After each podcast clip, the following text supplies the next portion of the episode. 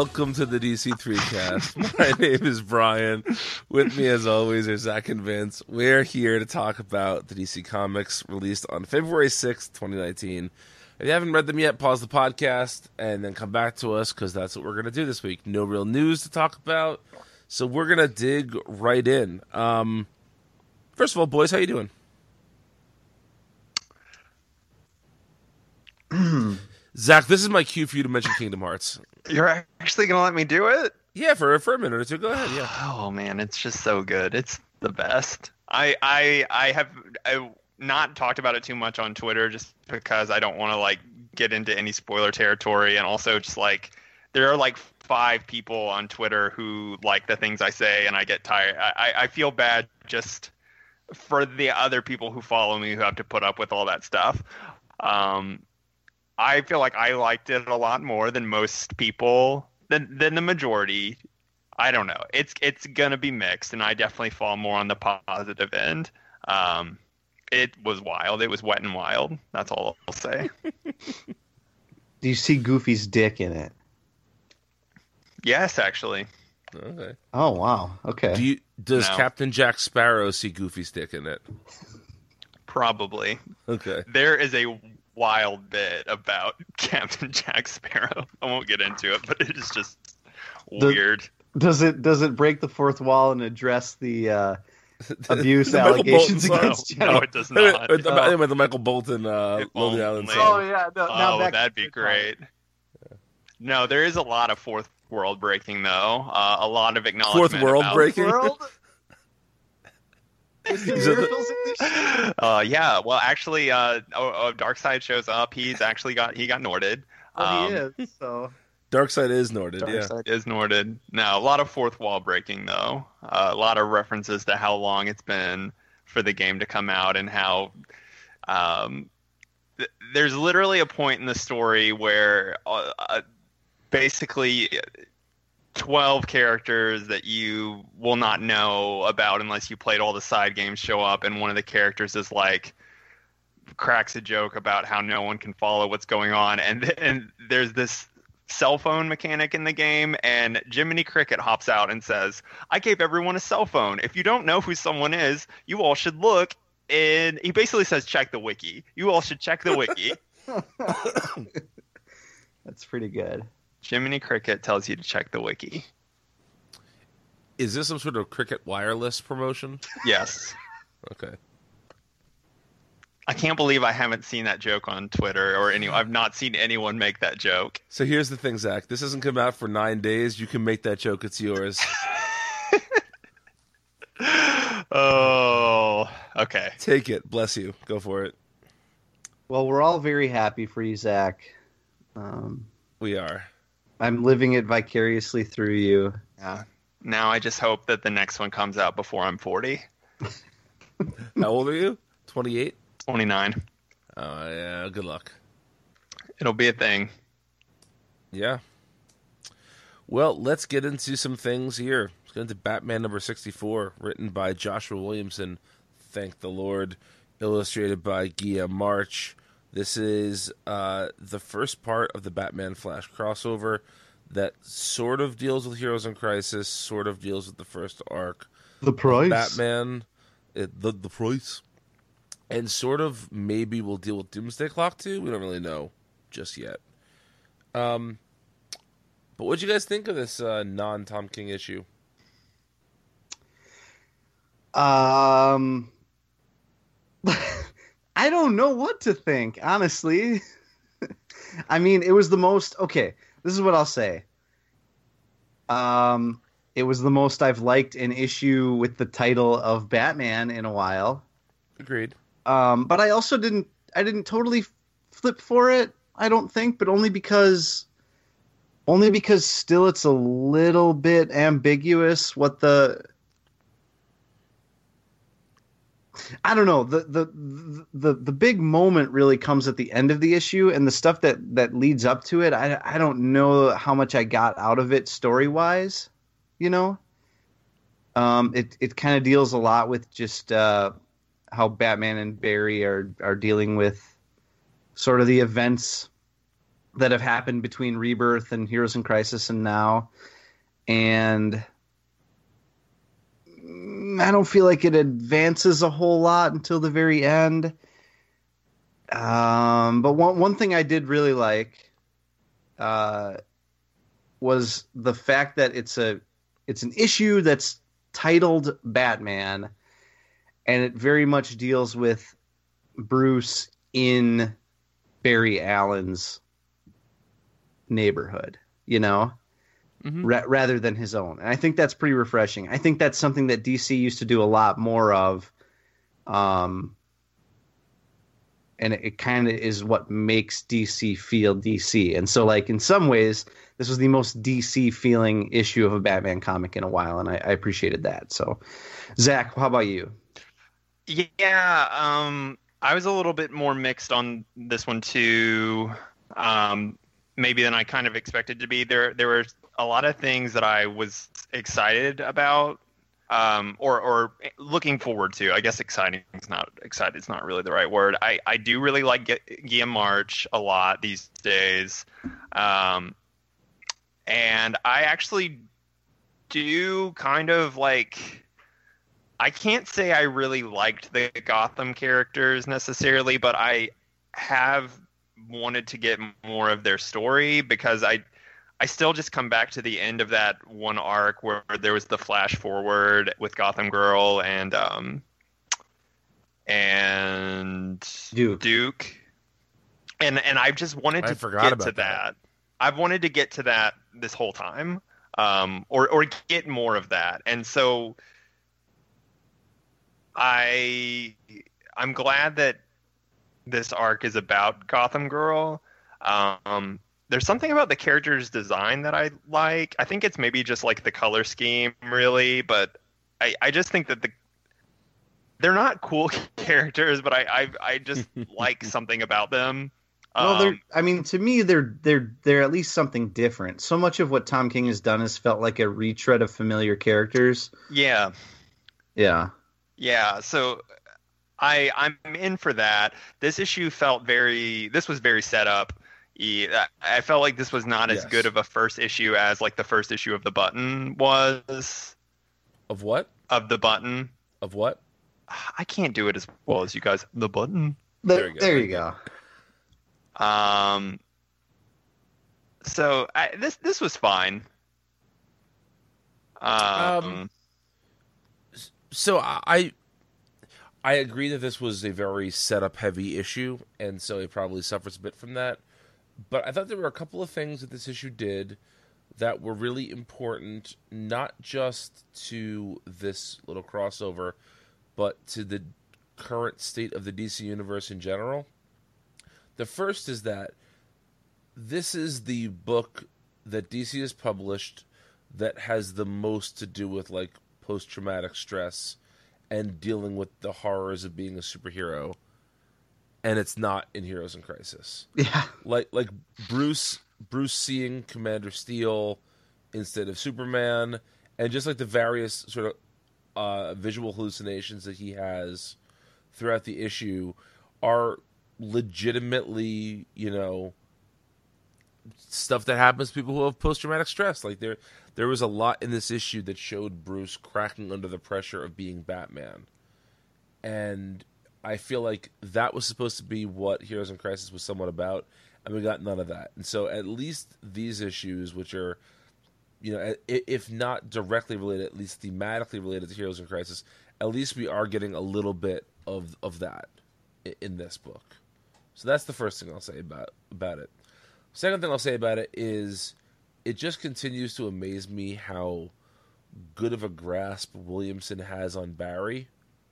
That there's that great sequence where Barry explains to Bruce that you have to keep moving and keep smiling and that your smile is what will let was what will let people realize it's all going to be okay essentially and just like that that's a brilliant little piece of of Barry uh, storytelling that Bruce is the total opposite of. And so I just thought there was some, and even like Barry figuring out why Bruce is there.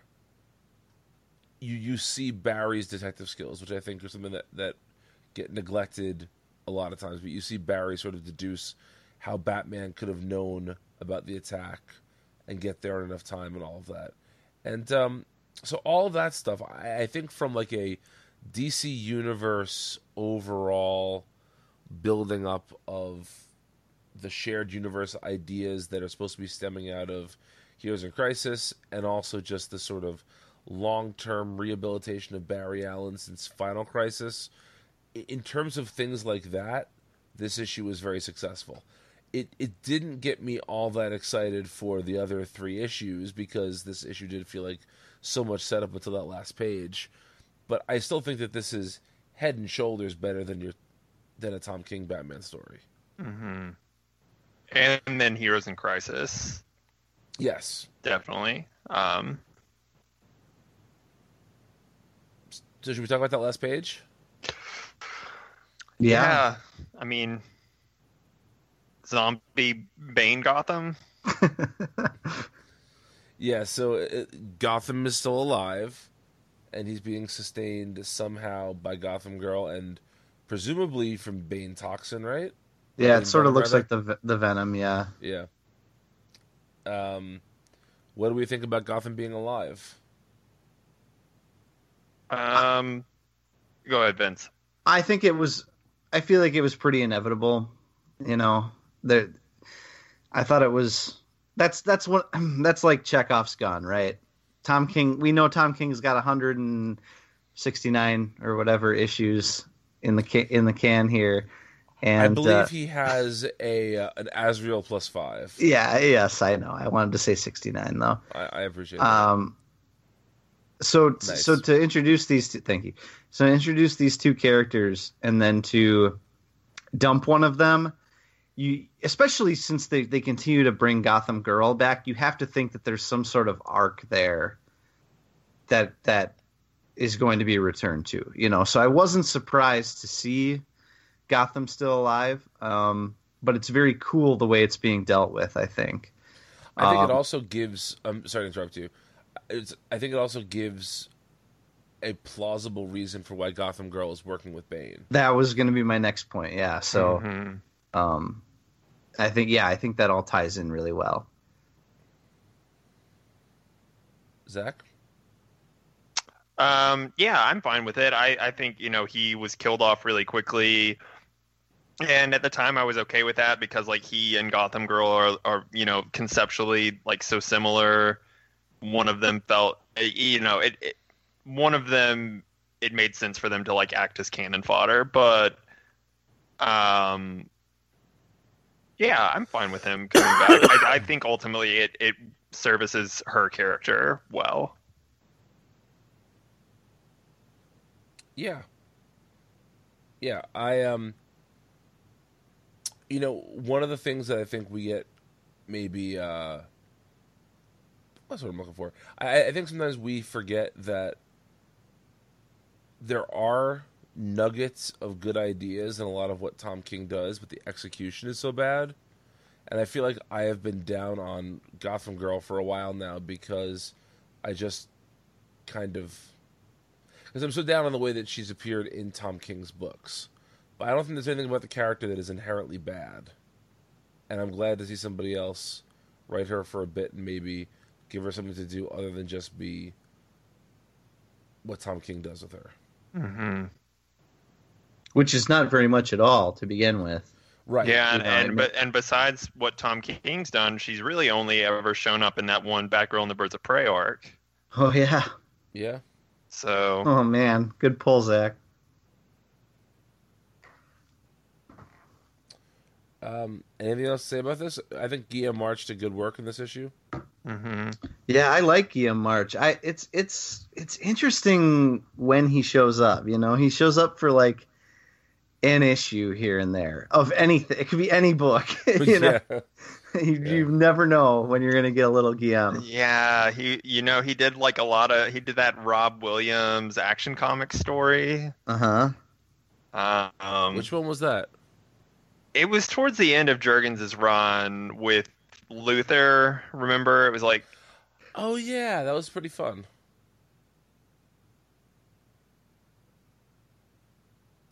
Yeah. Um I still think of him as the Talon guy. yeah. Oh.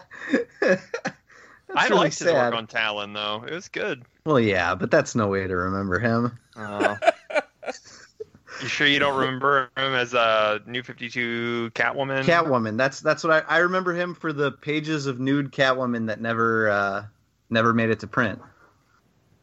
Do you guys know about that? No. There was an issue of New Fifty Two Catwoman where uh she was she was supposed to like walk out she was like she was like at uh Wayne Manor or something and she was supposed to walk out i- into like the front yard or something in front of Wayne Manor I do know about this. Yeah. yeah, naked, and like Bruce, uh, Bruce and Alfred were supposed to like see her. And go humana humana humana humana. Basically, yes. Like, and you and and I'm pretty sure you saw butt, and then like uh, Bruce and Alfred's faces like strategically covered up her boobs, you know. But So essentially the Austin Powers uh like tenth scene. yeah, basically, yeah, like Okay. like yeah, Bruce like holds up a cupcake, and it just Yeah. perfectly. No, but but I think I think the story was you were going to see Catwoman's uh, like fully nude backside, and DC was like waffling on whether they were going to publish it, and I think they ended up just completely scrapping the scene from the book entirely. Um, and that's how I remember Guillaume March. Who would have been writing at that point? Was that still Judd, uh, Judd Joe Winick? Winick? Yeah, He did the beginning of that. he did. Yeah, that would have been because it was very early. It was like Catwoman issue six or seven. It was supposed to be in. I think. It was, it was after the roof boning. Well, that was in the first issue. Of course it was. That was very. That was right up front. Got to sell them books. Got us all hot and bothered. And who'd have thought they'd almost get married seven years later? Yep. Even though, even though Batman is uh, canonically a, a Volcel. Yeah. uh, anything else to say about Batman? No, it was decent. Yeah. Definitely the best issue of Batman since those Lee Weeks, uh, Mister Freeze trial issues. Yeah, for sure. Sure. All right, let's dig into Female Furies number one, written by Cecil Castellucci, illustrated by Adriana Mello. This book felt delightfully old school to me in its art style. Especially the flashback scenes. Yes. Um, it's colored by Hi-Fi, who I'm typically not. I don't really notice Hi-Fi's coloring. It's just sort of there, but I I thought the coloring, especially in the flashbacks, really felt evocative of like 70s and 80s DC. Yes.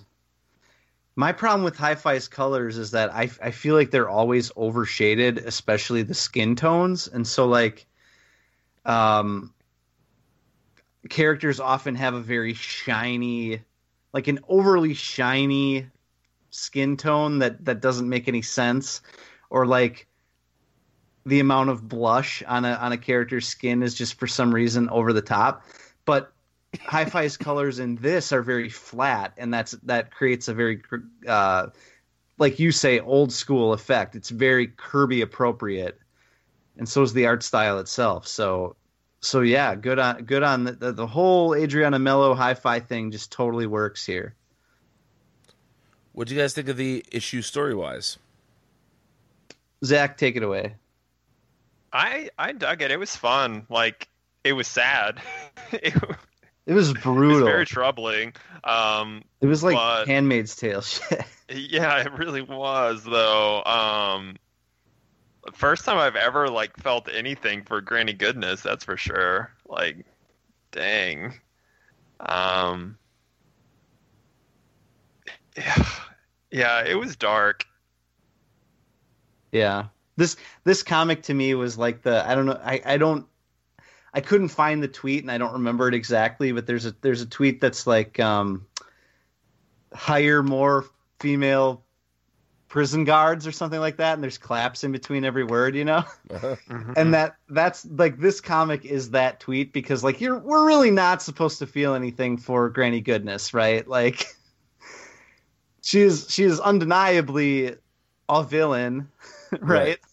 But like the way that the way that this story handles a very real I mean it's a very real situation when it comes to hierarchy and employment, uh, the way that women are treated in this book, which is going to piss off all the right people, by the way, when they when they see this. But um, uh, you know, it's it's it's undeniably a, a a real set of circumstances, and yet it's applied to, you know, essentially all the worst people in hell, right? yeah. and but it works. It totally works. And the great thing about it is that it's so multi-layered that there's even though it's a very there's very miserable stuff happening, there's still like humor here and there. Like even though the like the um like sort of like the Miss Universe contest that they make the the ladies go through, you know?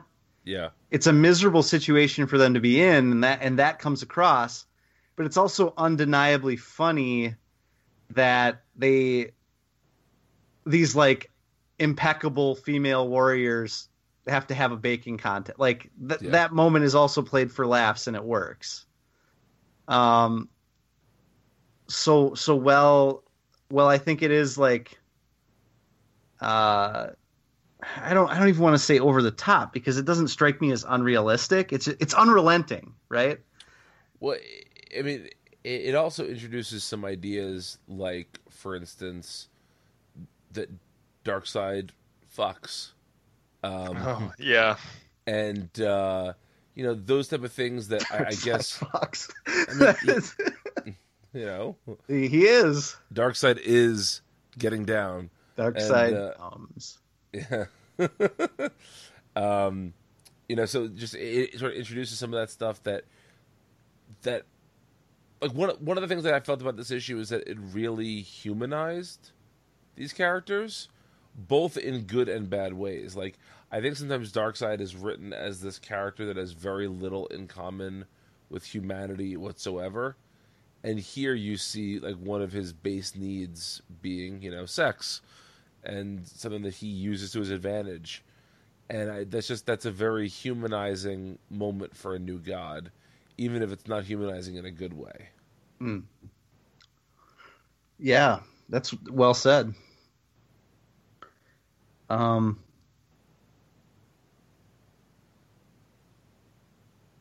Yeah, and I think I think the ending is really cool too where they uh they kill this guy um and ended up end up burying him burying him on a passing comet that's going to be destroyed, right? and t- that was a very like dark Breaking Bad ending. Yeah, I- I'm watching a lot of Sopranos right now. This Yeah, is it's a very something Sopr- that's happened. Very Sopranos ending. It felt like the end of one of those episodes where you're supposed to the credits hit and you're supposed to just be left with like, ooh, Yeah. that was dark. Yeah. So wait a second here. and so, like- so so Tony's Darkseid. Oh, yeah, no. yeah, yeah, yeah, yeah. T- Tony Soprano is definitely Darkseid. Uh huh. Um, is Granny Goodness Carmela? Well, I, I guess so. Yeah, I guess she kind of has to be, right? yeah, yep. Desaad is totally AJ. totally. So Um, so then uh, Orion is is Meadow. He wants she, he Oh. wants a better life for his, for Meadow. He doesn't want her to follow him into this uh, world. yeah. You're right. Okay. All right. Um, Um, hang on, hang on. Christopher is Steppenwolf. Uh, he's, he's not quite family, but he's treated like family. just gonna Um, let you go off here because this is this is good. Let's see. Who's Barda? Uh, I, I guess Barda is kind of like big pussy because she flips, but they kill her. So that's the, does anybody flip and not get killed? Big Barda is big pussy pop. Yeah, exactly. Yes, that's perfect. That's perfect. Uh, so, so that makes that means Mr. Miracle is Angie Bonpensiero, who who eventually go, puts money on the street and kind of becomes like the first female member of the crew. So that I guess that that's somewhat thematic. She escapes uh, suburban ennui, so that there's there's that. Um, let's see, who's Polly?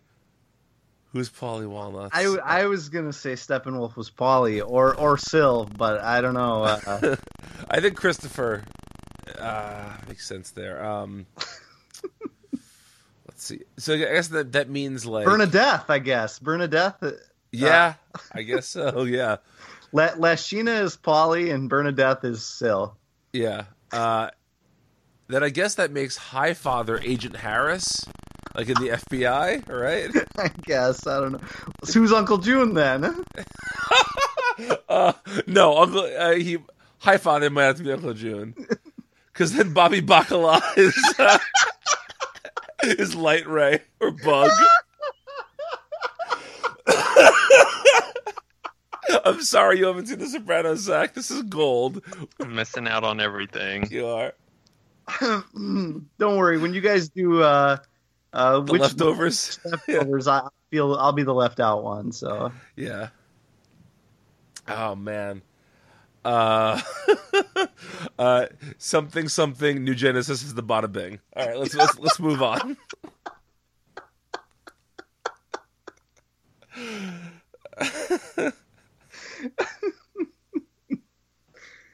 Hmm. All right. Uh, no, so honestly, this issue is is really good. It's really fun. It shows a really dark side, pardon the pun, of of these characters. I think it's going to be really interesting to see what the sort of I hate this phrase, but what the point of this miniseries is going to be. Like at the end of it, what the overarching like um, thematic ground is going to cover is. Because at the end of this first issue, it's kind of hard to tell what the tone of the rest of the series is going to be. Um, have we seen this?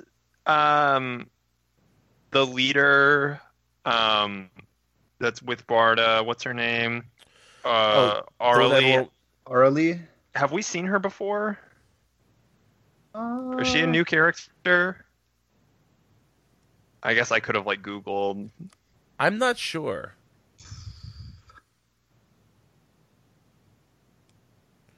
Similarly, i- i- is the guy who wants to fuck her a new character? I don't know. Really? Um, Yeah. Um. See, I don't. I don't remember Arlie at all. Willik is wonderful. Willik though. Willik is Oh, better yeah. now. Oh yeah. Okay. Take away the the uh, the adjective. I'm lost. Apparently. well, that's why that's why Kirby did it, right? Yeah. It it looks like. now, yeah, I think she is a new character, which makes sense. Yeah. Um, it's it's cool to see Barda kind of played against her. Um, she's kind of filling the Barda role, which is interesting. Mm-hmm. Which makes me think something bad's gonna happen to her. Oh, she's Yeah. she is definitely the like uh the MacGuffin slash sacrificial lamb in Mhm. this story. Yeah. Yeah. Yeah, really good stuff though. Um, Yeah, and it's nice to see Ces- uh, Cecil Castellucci doing some more at DC. Yep, yep. Some and some some mainline DC stuff, and Adriana Mello's art is really good. Probably the best of Mello's career, I would say. Well, she's coming off of Plastic Man, which I thought Which was, was- really good also. Really good too. Yeah, yeah, definitely. So she's on a good streak right now. Indeed. Um, I think when this was announced because we were just wrapping up Mr. Miracle, we sort of hypothesized this might be the beginning of sort of the next stage of the fourth world at DC. And it looks now it's going to be the opposite of that. It's going to be sort of a retelling or a reestablishing of the old fourth world. Do you think we're ever going to get to, to like the modern times in this in this book or no? Mm, I don't think so. I don't think so either. This just feels like um, the like a prequel of Granny Goodness's rise to prominence or whatever. Right. Right. Yeah, and like and like Barda, like you know, breaking away and and escaping, becoming her own person. Yep. Yeah. I'm excited for more of this.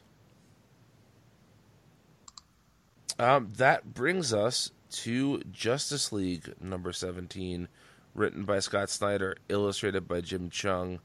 This is a story that Snyder mentioned. Was it to us, or was it just when I interviewed him about this book at one point? Like way back. I feel like he mentioned Man, this. I can't remember. I know at He- some point I was talking to him and he mentioned this issue taking place on Mars. Like I want to say it was maybe at New York Comic Con when Vince interviewed him. Is that possible, Vince? Uh, Anything's possible. yeah, I don't know. I don't know. We talk with we we talked to Scott with enough regularity that it's hard to tell. But anyway, but he was saying how jazzed So- he was. What was that? It's like, I know that's a nice humble brag, Brian. Well, I guess I'm not. I'm not so humble about it. I'm just bragging. kidding. We uh we earned that shit. Um, but no, I uh, you know, Snyder was very excited about this issue and sort of what it was going to set up going forward in Justice League, and I think that this is one of the more risky issues he's done as part of this run. Even though there's been sort of giant universe changing events happening, this issue felt more uh there there was there were more stakes here for the characters than anything we've really seen in Justice League so far. Um what did you guys think of this uh this issue? I really liked the art. Yeah, the art the art was fantastic. Uh, Jim Cheung is always always welcome on this book. Yeah. This is the first full issue Cheung's done in a long time. hmm I think since like the end of the first arc, Maybe I think he yeah. did issue seven, but he might not have even done the whole issue. I can't remember. Well, does he do the whole issue here? Yes. Yeah, pretty sure. There was some book this week, and I should know this offhand, that had Emmanuel Lupacchino do some fill-in stuff on it. Young Justice. Young Justice. Okay, it wasn't this one then. All right. Um, so what do you guys think of, the sort of story mechanic here? Of again, big time spoiler alert of Lex Luthor as a kid interacting with J'onn J'onzz as a kid, and neither one of them remembering it for their entire histories. Well, considering the Kingdom Hearts mindset I'm in right now, I really liked the twist of uh, a relationship that was not remembered and then is remembered. Um, I didn't love the mechanics of it as much. Um, And in terms of this, how how the story was told, No, kind of just like the the like the machinations that that allowed this to happen. I guess if that makes sense.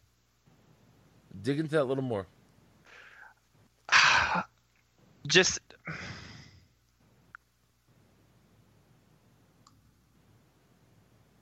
I'm having a hard time. So a part of it was I think and on initially reading it, um, feeling like Snyder was retconning and to the point of contradicting what we already knew about Lex in his childhood, like what he had already established earlier in this run, even which was previously established by like other writers. I think like most recently Johns in in the Superman Secret Origin uh, book with with like Lex being like a poor kid in Smallville and his dad being a drunk or whatever. Which like the issue did explain that all by the end. But then uh, it's just stepping on a lot of things. It's it's it's stepping on Martian Manhunter's history. Um, it's it's stepping on I feel like a little bit the Orlando mini right now. There, there's just a lot of things going on right now with these characters and and it's one of those things where again I think we've kind of like talked about this where these layers and layers of secret history kind of they, they can be good and they can be bad. That's all I'll say. Vince, what do you think? I, I, yeah, I, uh, I agree with what Zach says about how like you have to strain to make this make sense in your mind, and that's why I prefer not to do that sort of thing. You know, um, I'm a big believer in, you know, creators can take bits and pieces from the canon, from continuity, and uh, reference things from other writers' runs, but at the end of the day, you you just have to assume that everything that's happened has happened, and and and either don't care at all or or figure out how far you can stretch credulity to to to make it all make sense. And I find it extremely easy to do that, especially when it's so well written. And I think the I think the confrontation that takes place over the course of this issue between Lex and and Martian Manhunter is is really good, really strong writing and emotionally compelling. And there's like a ticking time bomb too that's really uh, makes it all feel very vital. And and so to me the the issue as sort of like a it's not really a bottle issue, but you know as a standalone It's story. close, yeah. Yeah, as a standalone uh, issue in this series really worked for me a lot. And so I don't I don't really care if I can make it make sense canonically, you know? Okay. Uh, I I got a really compelling issue out of it at the end of the day. Uh, as usual, I fall somewhere in between you two.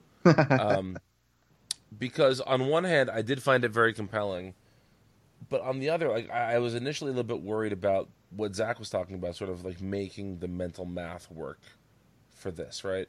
But the more I thought about it, I don't think this really undoes any Luthor stuff, nor does it undo any Martian Manhunter stuff. Like, yes, excuse me, this this somewhat recontextualizes Lex's childhood, but we don't really see Lex as at this age all that often. Usually, when we meet Lex, he's a teenager at Smallville High, and so all of the stuff that we've seen before can all fit within this, you know, within this new wrinkle. And same with J'onn. Like even in Orlando's Martian Manhunter, I don't see this as undoing any of that. I think that It doesn't undo it. It just feels a little more like it's just I think I just like what Orlando is doing so much and this feels a lot like tamer, a lot safer, a lot less if if Orlando's thing wasn't going on right now, I probably wouldn't be feeling these things if that makes sense. sure, It's just the proximity. Yeah, I, I I can understand that. Although I'll, I I still think that I still think that they actually work well in concert together, and I think that maybe over time it will become more clear sort of how everything is fitting together. Uh, but I, I really enjoyed this issue for two reasons. One of which is what Vince said, sort of just about, about the compelling nature of the story, getting everybody uh, out of the way to focus on Lex and J'onn, and of course Jarro. which I love that Lex knows that's what they call it. Yeah. Uh, but um, I really enjoyed it for that reason. The other reason I really enjoyed it is I just think that this is the example we've been looking for of a secret history not being explained in walls of text. Yeah, that's Like, definitely true. Yeah. This is a really good example of what we complain that Tynion can't really do, which is like tell a story with minimal, just you know, gobs of text on the page. And for that reason, I'm really appreciative of this issue. I also think that this, I think Lex and J'onn are a combination we've never really seen paired up against each other before, have we? uh, other than the you know it's kind of been a through line in this very series No, um, I mean, I mean before this series, yeah not that i can remember and I like the combination. I think it's a fun combination. Um, yeah. Anything to add?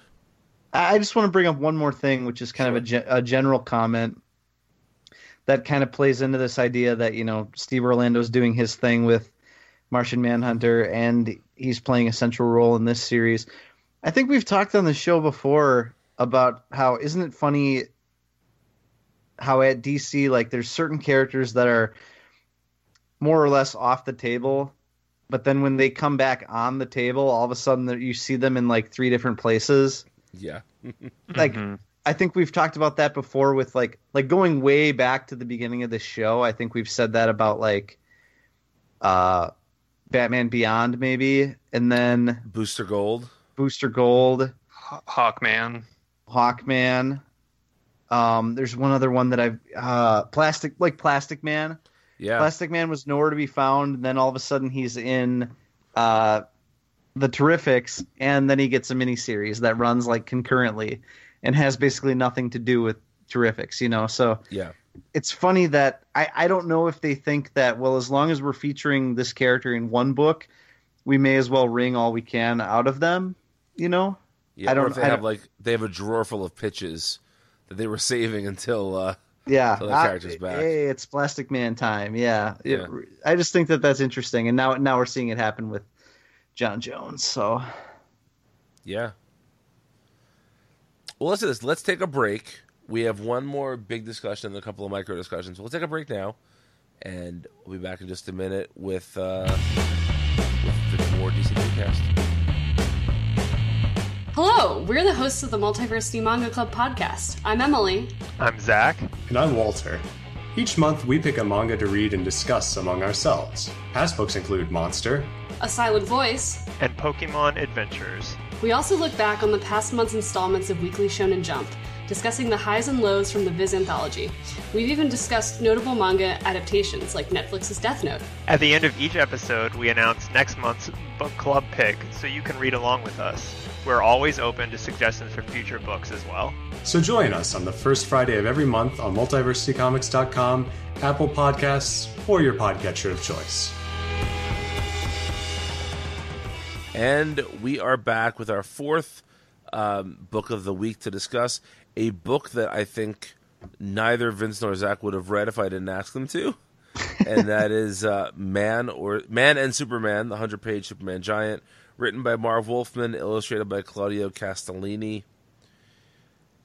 I'm gonna come out and say this, guys. I really like this. This did not spark joy. as usual, I fall somewhere in the middle. Uh, Uh, I actually Brian, I is a- want yeah, I want Go you ahead. to lead on this one. Okay, so um, I am not the world's biggest Marv Wolfman fan in in the 21st century, and if you read his like essay that begins this, you're just gonna roll your eyes and do the jack off symbol the whole time. um, but if you can look past that, the the story is set in a very particular piece of Superman's history, which is sort of he's just left Smallville and to Metropolis. And while there are some like undoubtedly dumb story mechanics here, like the fact that Superman for the first like five times he flies, either puts a handkerchief over his face or a stocking over his head, like he's like he's a crook in, in the forties. Um, if you can look past that, I think there's a lot of good Superman stuff here. I think there's a lot of good sort of fundamental, foundational Clark stuff. I think there are some really nice moments of Clark and Lois, and I also think that although Lex is not in it, oh excuse me, for all that long, I think that he does a really good job of getting the Lex character pretty much down pat. Um, this is a part of Superman's story that's often glossed over just because people want to see him doing Superman shit and, or being like the hayseed from Smallville. So I thought that this was an interesting place to set the story. I think it does an overall pretty good job of connecting all the dots that you would want connected in this type of story. And I thought there were some really nice character moments along the way even though there is also some Marv Wolfman bullshit. So Zach, be the counterpoint to my argument there. I, I this is the best thing by Marv Wolfman that I've read since I guess I made myself read Crisis on Infinite Earths. Um, I'm I'm glad you liked this. I thought that I just I this would be nice if this was the first like if, if I had like someone had popped this into my hands like in the height of my Smallville fandom like and I had never read a Superman comic before I would have eaten this up. I thought it was I would have thought it was great. Um reading it now it just feels like Superman like 101 um it, Mhm. and like I I found it just like very predictable. Like obviously Lex was behind everything. That I, I it, it was just beat by beat for beat, just like very bog standard Superman story. Um, aside from the fact that he wore handkerchiefs and, and stockings. Um, Which is so weird because, as we all know, Superman does not need to do that to get people to realize that he's not Clark Kent. So Yeah. I don't. I don't. He, he, he's also he's also in a time and place where no one in that city knows who Clark Kent is. yeah. So uh, I I liked the art a lot. Um, yes, the art was really good.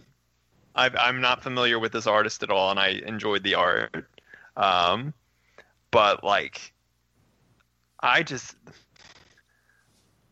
I, I'm amazed that this exists. Like, I did you don't- read the essay about it? no, I did not. Okay, so do you remember Superman Confidential back in the day? Yeah, yeah. This was going to be a four issue arc of Superman Confidential. It was Okay. written, it was illustrated, and then it was canceled. The, the series was canceled. So this sat in a drawer for 10 years, essentially. Wow. Well, I, I, it's good that DC published it, and like I, I think like format wise, this is cool. Um, it's essentially kind of just like a mini trade paperback, and that- even more so now because that probably would have been collected as like an arc. I mean, this is that. Um, It's 80 it's 80 pages essentially. So it's a four issue it's arc, it's you know. actually like longer than that. But Really, it's not uh, when you take into account like the essay and the pinups that are in the middle of it. It's like 80 pages of story. Uh, a, a little bit more than, but yeah. Actually, probably actually more than that because like our PDF is 90 pages. There's a lot of double page spreads and like counting the pinups and stuff. That's like five and six, five or six pages. It's really long. Okay, that's fair. It it was a lot closer to the hundred page mark than I expected. Mhm. Is what I'm saying. Like it, like I figure when this like the print version of this probably won't have very many ads or anything in it. Which is interesting to me. Yeah, it, is interesting to me that DC decided to publish this now. Like uh, to me, this seems like something they should have put in that like Action Comics 80 Years of Superman hardcover. Guess it's probably too- interesting. Guess yeah. it's probably too long for that. Um, or like a digital exclusive or something. This just this is a very odd thing to put to print in 2019. That is interesting that it was written and illustrated back then. Was it illustrated back then, or Yes, It was okay Yeah. because it feels fairly timeless. I guess like this feels like a a art artistically like a comic that would come out today. Yeah. I mean, it has kind of a classic style to it. Like it's aping the era that you would expect this type of story to take place in. Um, but um, The funniest thing about his essay is that Wolfman says that he wrote it in 20, 2006, but it was to take place in 96. So he had to do a lot of research to make sure there weren't any anachronisms. And I feel like there's nothing in this book that reads any year. so it's very Yeah. like, it's just funny that people aren't walking around like listening to Sugar Ray and uh, talking about the first season of Dawson's Creek. Like that would be stuff that if you wanted to set it, you know, 10 years earlier you would do, but there's almost none of that here.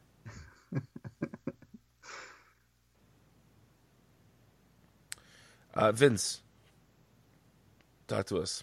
Yeah, uh, well, I think you guys have have mostly said it all about this, but there's one point I want to make uh, above all else, which is that I think my thing. This was a fine comic.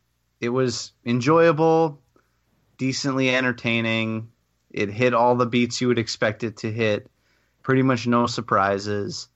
Um, I think I just never need to see another uh, Wonder Woman origin, Superman or I know this isn't the origin, but like what I mean is I don't need to see any more Batman, Superman, Wonder Woman the early years.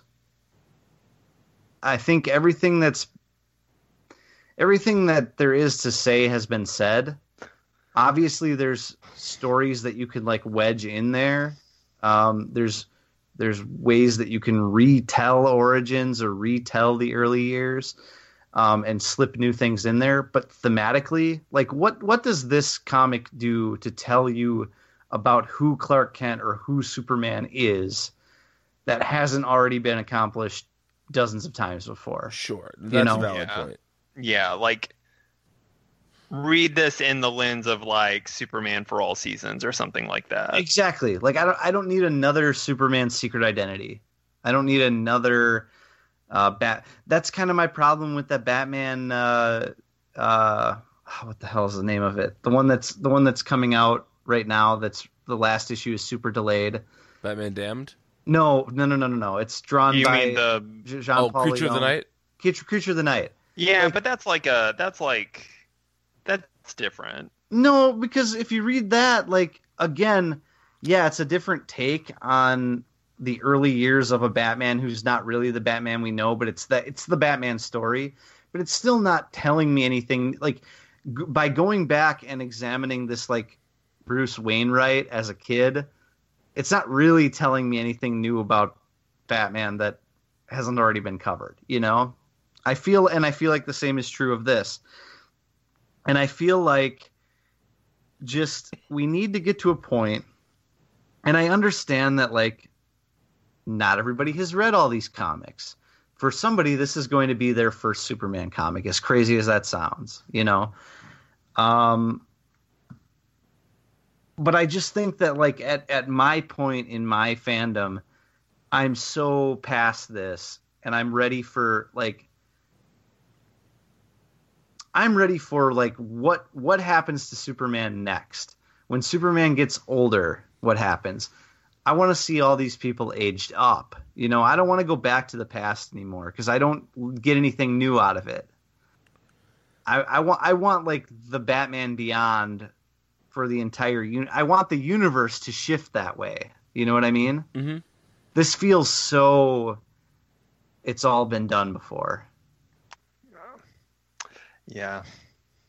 I mean, it's fine. It's good. It's a good comic. Solid, like it's a solid. Yeah, it is. Like again, like I feel like if you hand this to someone who just likes wants to is new to Superman comics, it's it's perfectly cromulent. um man, now I just don't you wish in that Batman that the the Batman Secret Identity comic that his name was Rufus Wainwright.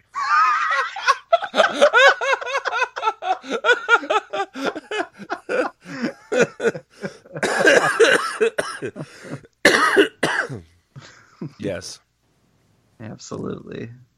It's pretty good. His father, Thomas Wainwright III. Oh, uh, yeah. Yeah, I don't remember that goof to bring it back. Let's call back when that issue finally comes out in 2023 or whatever. Oh, Yeah, I, I- I guess the reason I want to talk about this was just that I can't believe that we got a Marv Wolfman comic that was this good. Yeah, yeah. That is. It is. I mean, compared to Raven Daughter of Darkness, this is like Watchmen.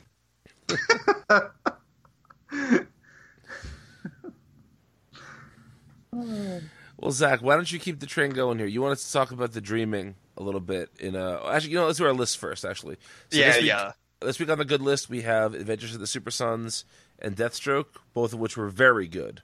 Mm. Italian Here, here. chef kiss emoji for sure.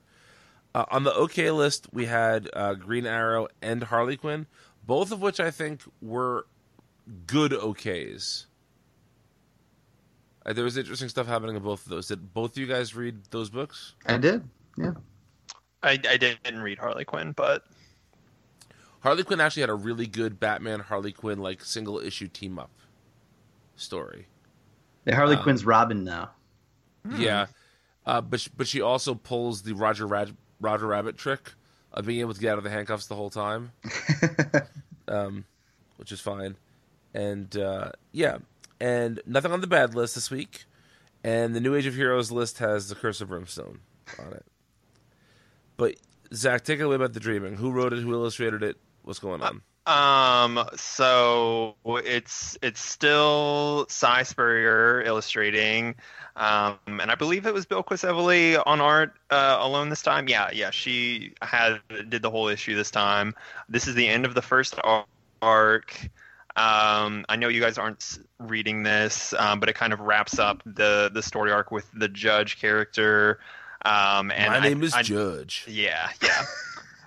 um, I know last issue I said that I it seemed like they were building up to maybe there being like a new endless character to take over from uh, uh, Morpheus or or not Morpheus anymore, but uh, Daniel. Daniel Hall. Yeah, um, that doesn't happen. it's weird. It's weird. So, well, first of all, I want to say like there there's some really cool moments with uh, the Dora character. Um, like she gets some good beats. Cain and Abel have some good beats, but then like the the reveal at the end is there's there's this like cube that shows up and it's like a cocoon and then it hatches into this like terrifying moth creature that is like an insane artificial intelligence that has like inserted itself into the dreaming and it's super trippy and weird um very much not what i expected at all like it it, it took a weird turn i'm not i'm not really sure what to make of it Is it at least interesting?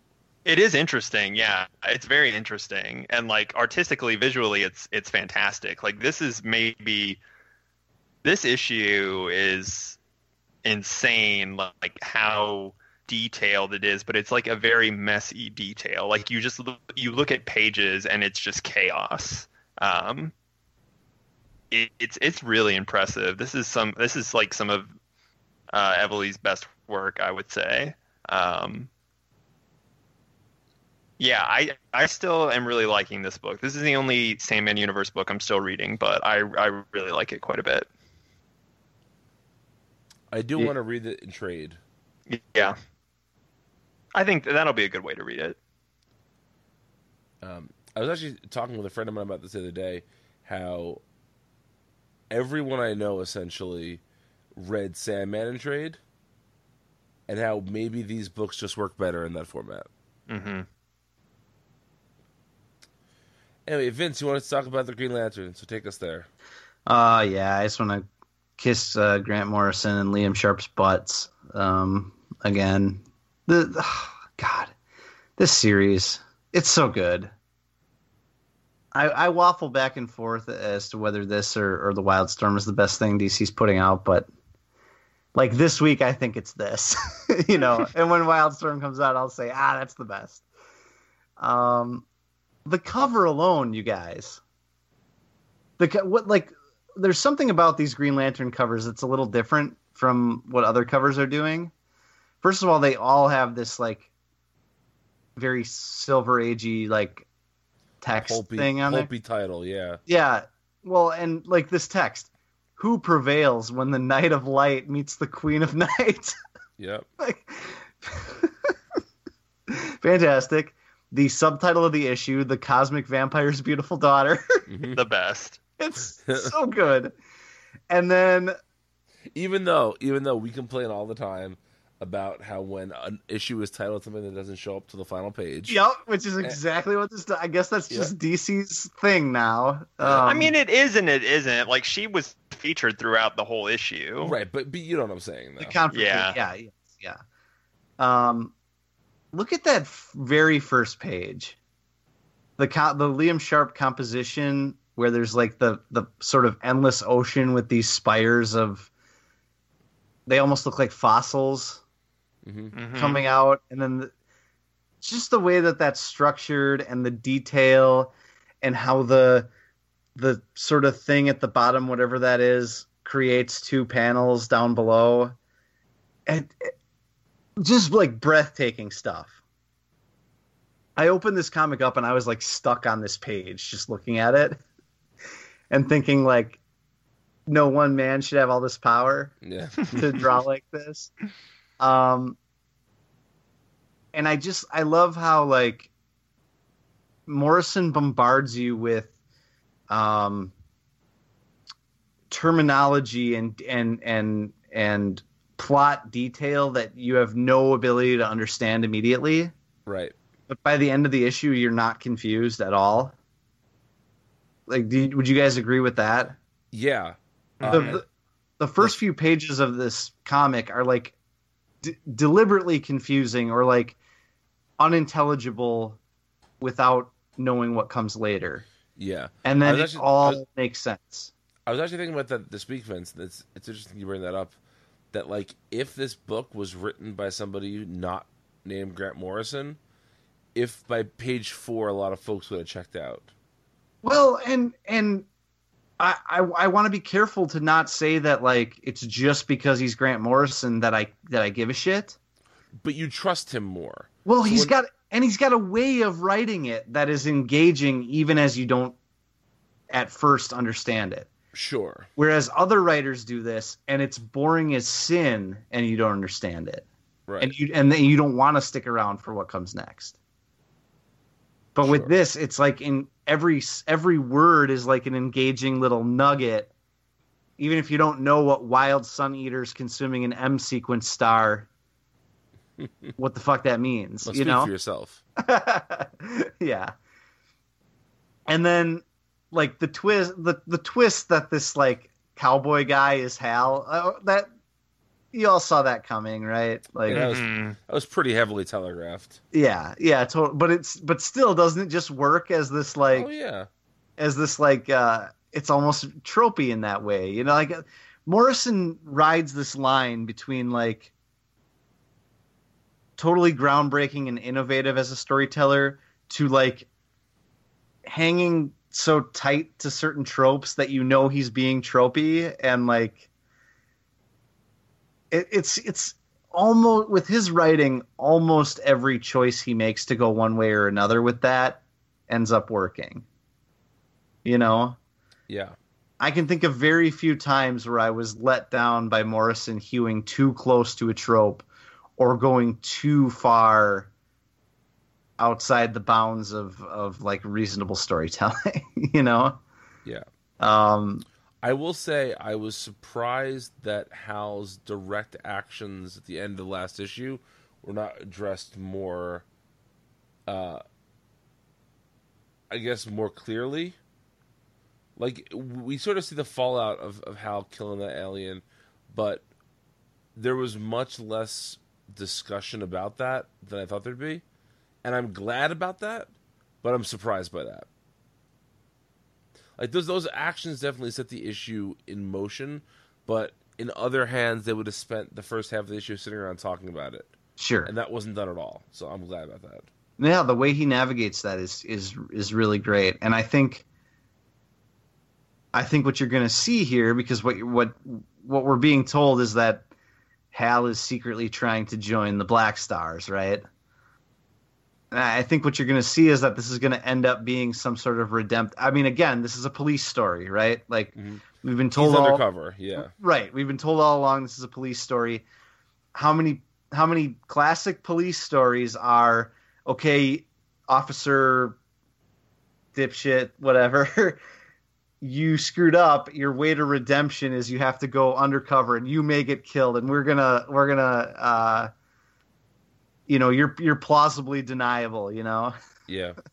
like that that's that's this whole thing it's just again it's so like tropey and almost not pulpy but like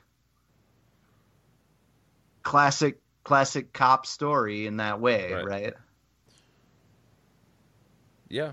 Ah, i love it I recently read something um, about poetry actually, where somebody said that like the the only poets that should that that should concern themselves with form are beginners and experts, Mm. and that like in the beginning you need the form to figure out like what poetry is, and then once you're expert at it, you can subvert the form by using it. You you can use it for subversion essentially and I feel like Morrison is is the expert of comicking, and therefore he can use these tropes and use the format of comics and use the history of comics and all of that in a way that that somebody who's not at his stature in terms of talent could pull off. mm-hmm. Does that make any sense? yeah totally and that to be honest that's my favorite kind of writing in any in any genre in any form in any media that's my favorite kind of and that's why morrison's my favorite and that's why warren ellis is up there because he does that too or is capable of that anyway um that's what i like that's what i like about comics Yeah. Uh, so the book I wanted to talk about with the uh, the micro review today is Young Justice number two, written by Brian Bendis, illustrated by Pat Gleason and Emmanuel Lupacchino. So I think this issue had some good stuff in it. I'm not saying it didn't. But didn't this feel like the most Bendisy, decompressed, not really getting to the point of what you want to see issue we've gotten so far? Yeah i would agree with that Yeah, like everybody, the first issue ends with Connor Kent. Everybody's so excited, and this issue totally ignores that to tell a story that really doesn't interest you as much, and just sort of reintroduces some of the characters. Like the stuff with Cassie and her grandfather was interesting, but nothing that happened in this issue felt that it like it needed to happen in the first two issues. That's a good way of saying it because I really did. I really liked all the Cassie Sandsmark stuff in this, but it's not. It is not what I wanted to see following issue one. You're Right. yeah, you, you nailed that, Zach. What do you you? Yeah, it was weird. It it it picked up in a weird place. It it I liked all of the character interactions, although I, I did think like the extended Cassie section was kind of weird. Um, this early in the book, I, I don't know. It, it, yeah, I didn't I didn't care for it as much as the first issue. That's Yeah. that's definitely true. yeah, I really do think that all of this stuff was fine, and I think that if we're rereading this issue in six months, we'll probably enjoy it more than we did now. But mm-hmm. it seems like the two most compelling characters in that first issue, because of their absence and their sort of odd place within DC mythos, i are Bart and Connor, and to take them off the table just seems like a cruel trick. I don't know. Yeah, can, Yeah. the, the, it reminded me more than anything of Bendis's uh, sort of double run with the X Men titles. Mhm. Like this is the most Bendisy X Men feeling book. Uh, that we've gotten, I think. And what I mean by that is like both of those, if I remember correctly, nobody nobody tell me I'm wrong if I'm wrong, okay? But the way I remember it is that both series, and it was what all new X Men and Uncanny that he was writing. Yes. hmm Um, both of them started out with these six issue decompressed arcs where the lead up to them was this pitch, very simple pitch. One was like Magneto is building a team of X Men, and I think that was uncanny. Yes. And then all new was the heroes from the original X Men in their young forms are in the future now, somehow. And it spent six issues in both series on this like weird minutia on its way to getting to the point of what the what the mission statement of of either series was. Right. You know what I mean? yeah. and I feel like we're getting exactly that here. And it's not bad. The casting material is not bad. In fact, I, I found it quite good, but it's not ex- it's not exactly what I want to see. And I feel like with Bendis, publishers give him the benefit of the doubt on stuff like this. I feel like too many other writers who don't get a, as long of runs on characters or titles or titles that don't last this long or, or aren't guaranteed to last as long as as DC wants them to try to do this stuff and it ends up really feeling disappointing in the end. And I feel like we don't have to worry about that because of who Bendis is and because of DC's sort of long game with this book, you know? But in general, this style of comic book storytelling bugs me, especially in if you think about like where in these like what we've been with Rebirth now almost 3 years Yeah. From the beginning of Rebirth to now, how far have we really advanced in the DC Comics timeline? You know? And I feel like it's because books like this could be moving a lot faster than they are. You know? Yeah. There's there's no real reason that we should have taken three that we're taking more than three years to get through Doomsday Clock to get to and, and that all the books have to kind of drag their feet along the way and that nothing can really advance. You know what I mean? Like Yeah. it's ugh, it, but it, it's I understand why it's done from a financial perspective, from a publishing perspective, but as somebody who reads all these books every week, it really bugs me. Yeah, agreed. I think that if this issue was split, if you pulled the extended Cassie sequence out and put that in their in their place in that place the Connor Bart stuff, and save the Cassie stuff for later down the road, it, this issue would have read much better. Even though I like that stuff, it just doesn't seem like it needs to be second issue material. Mhm. But anyway. Well, this was a, a record short show for us. Like just a and little and and yet no better for it. So so so what does that tell us? I don't know. I don't know either. Uh, what do we have coming up next week, Vince? You have that pulled up yet? I feel like you, no, you're no. I feel like you usually you're usually on top of this. I'm usually the guy. I'll, I'll do it. I'll do it. I'll beat you to it. Hang on. Well, Okay, I got it. I got it. Fuck. All right. Batman Who Laughs. Okay. Detective Comics 998 inching ever closer to 1000. Ooh, Next, that that means in two weeks we have the Herman Cain issue. it's a political deep cut, folks. if you've never heard uh, Tim Heidecker's Herman Cain album, Yep, it's go- great. please go read, uh, go listen to that. Oh man, I'm gonna listen to it as soon as I hang up here. Um, I just want to point this out, even though we're not reading it. Next week, the Black Label edition of uh, the New Frontier comes out, Okay. and by God, if you haven't read that, listeners, what what are you doing with your life? First of all, but don't Black re- label version. I, I, from what I've read, it's exactly the same, except everyone's dick is out.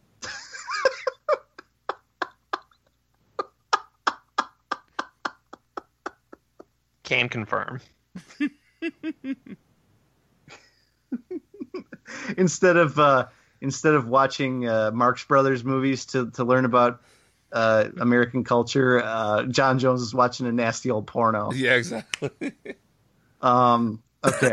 uh, Electric Warriors, number four. Flash, 64. Goddess Mode, number three. Hawkman, number nine. Uh, House of Whispers, number six. Justice League Dark, eight. Uh, Red Hood Outlaw, Zach's fave. Uh, Zach's problematic fave, number It's not 31. even By the way, somebody tweeted at Multiversity today.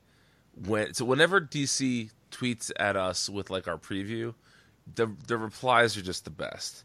And someone just replied, en- like so, essentially, enough of this shit. We need more Red Hood. And I was like, more than his ongoing series? Like, isn't that plenty? yeah, but does the Joker fuck? yeah, exactly. Uh, Supergirl, number 27. Ooh, yeah. Superman, number eight. Titans, number 34. Brian's problematic fave. It's not Um, problematic at all. Uh, Wonder Woman number 64. And guess what else, you guys? Wonder Twins number one. nice. That's some hot shit. Break out the boner juice. I don't know what that means, but okay. You know what it means. uh, until next time, you can find uh, two thirds of us on Twitter. I am at Brian Needs a Nap. I'm at Walker Fox. If you have to get in touch with Vince, uh, there is an Indian restaurant in the Twin Cities that he loves more than us, and uh, you can find him there. We still ended at the same time, you guys. I'm just te- I'm just teasing you. It's fine. Uh, I'm Uh. at Howard Schultz. Everybody loves me. Vote Yeah. for me for president. Yeah.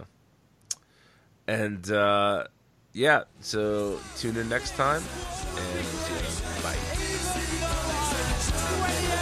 I guess I'm just developing late. I never got over that sweet, sweet taste. Uh, you didn't hear me. I said more like Kingdom Farts.